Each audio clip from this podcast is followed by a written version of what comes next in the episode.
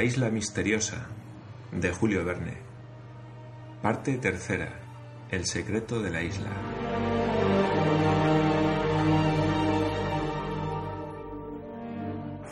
Capítulo 14. Los colonos deciden construir una embarcación grande.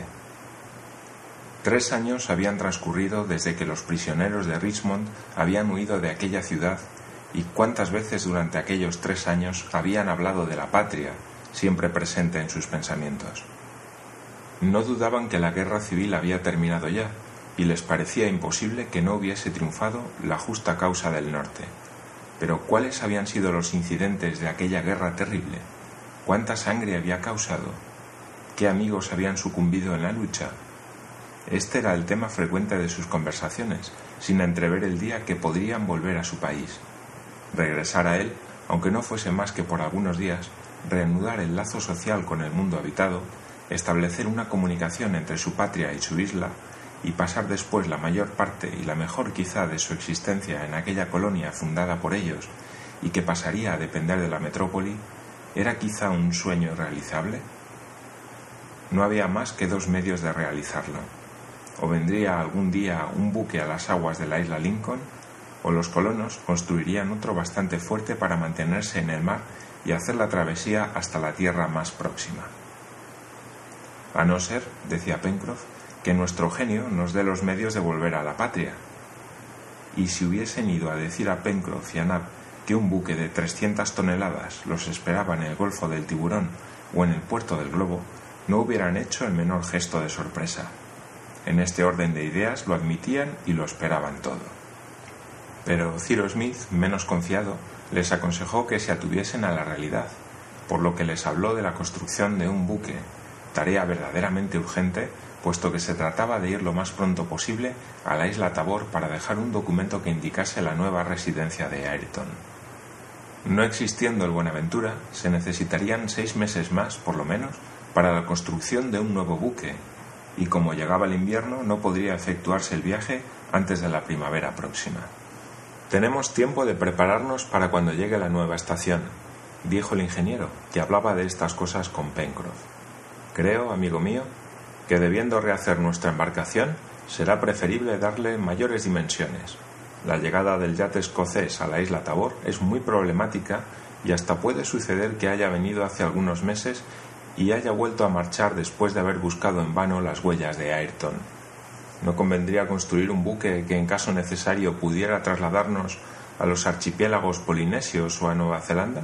¿Qué le parece?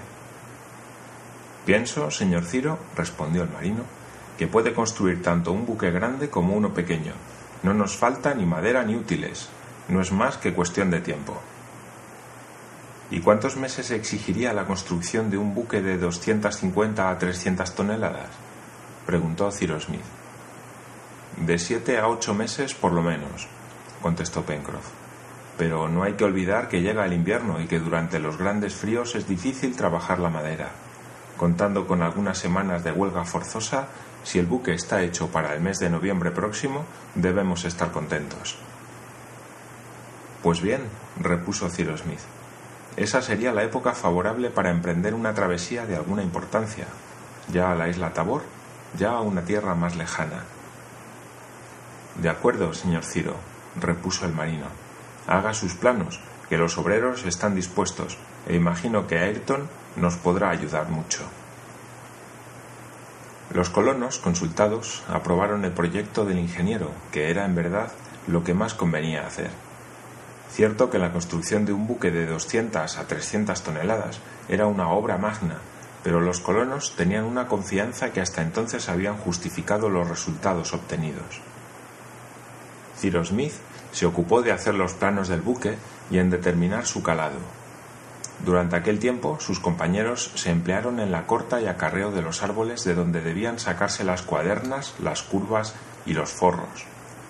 El bosque del Far West dio los mejores materiales de maderas de encina y álamo negro. Se aprovechó la senda hecha durante la última excursión para abrir un camino practicable que recibió el nombre de Camino de Far West y se llevaron los árboles a las chimeneas, donde se estableció el arsenal.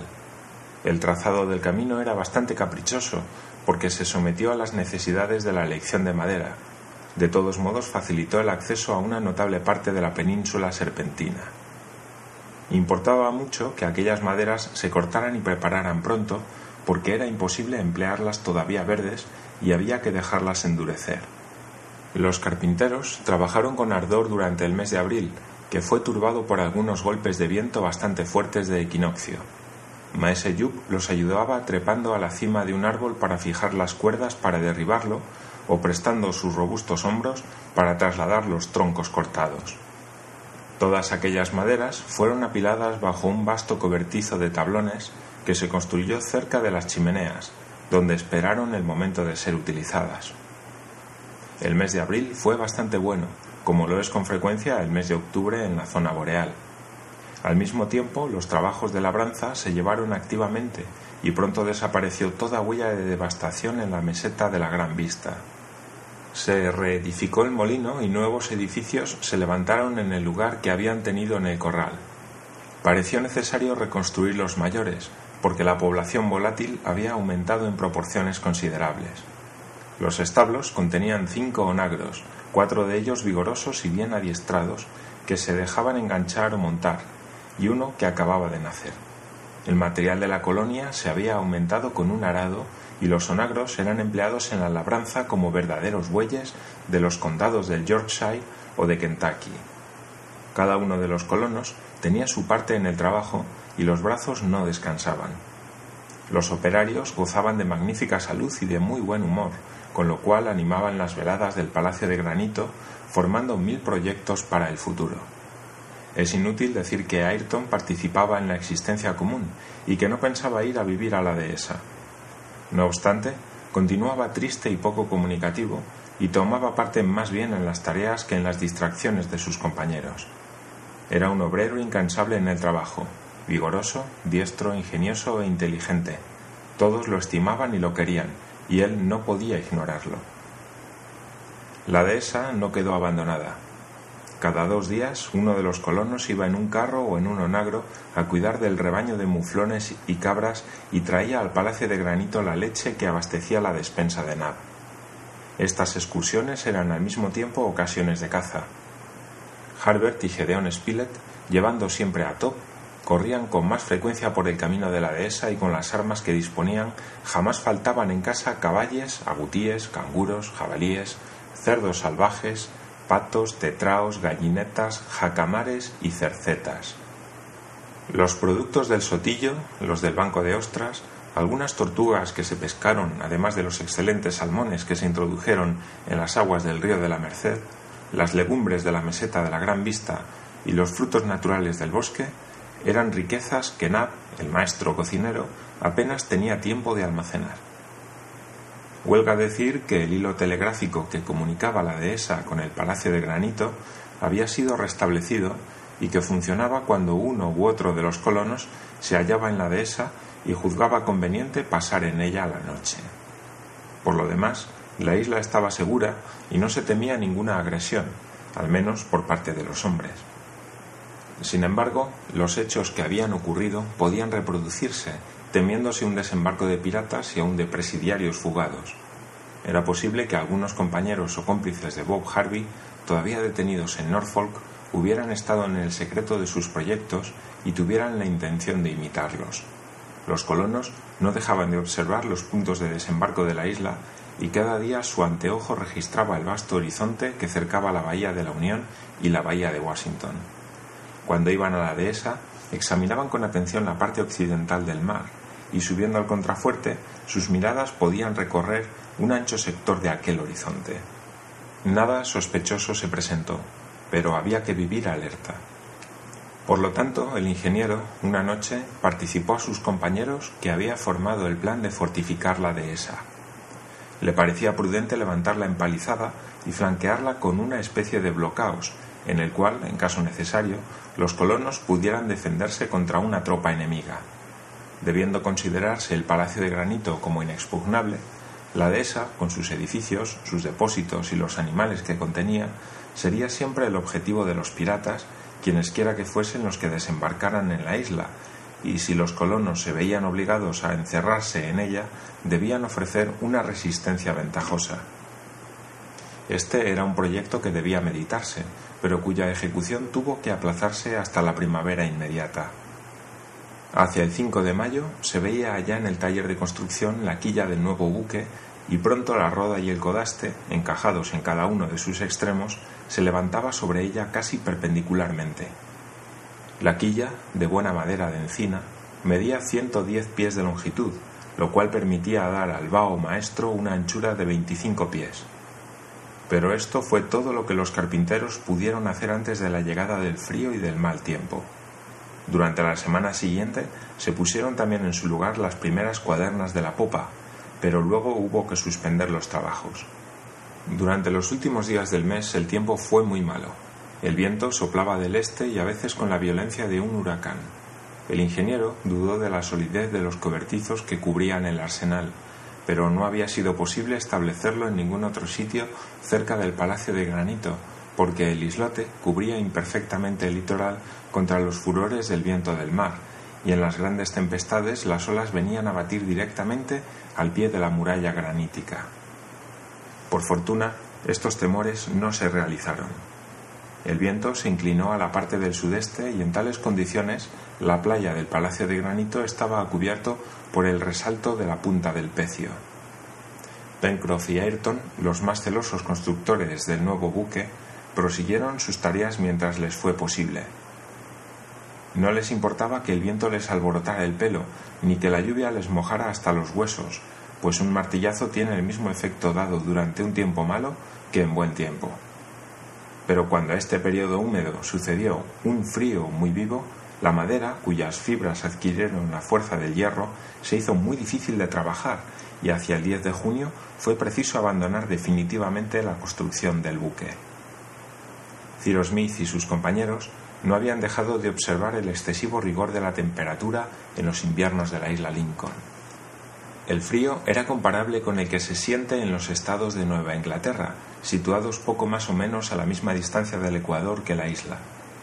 Si en el hemisferio boreal, o por lo menos en la parte ocupada por Nueva Bretaña y el norte de Estados Unidos, este fenómeno se explica por la conformación achatada de los territorios que confinan con el polo y sobre los cuales ninguna elevación del suelo presenta obstáculos a los inviernos hiperbóreos, respecto a la isla Lincoln esta explicación no podía tener valor alguno. Se ha observado también, decía un día Ciro Smith a sus compañeros, que en latitudes iguales las islas y las regiones del litoral sufren menos frío que las mediterráneas. He oído con frecuencia asegurar que los inviernos de Lombardía, por ejemplo, son más rigurosos que los de Escocia.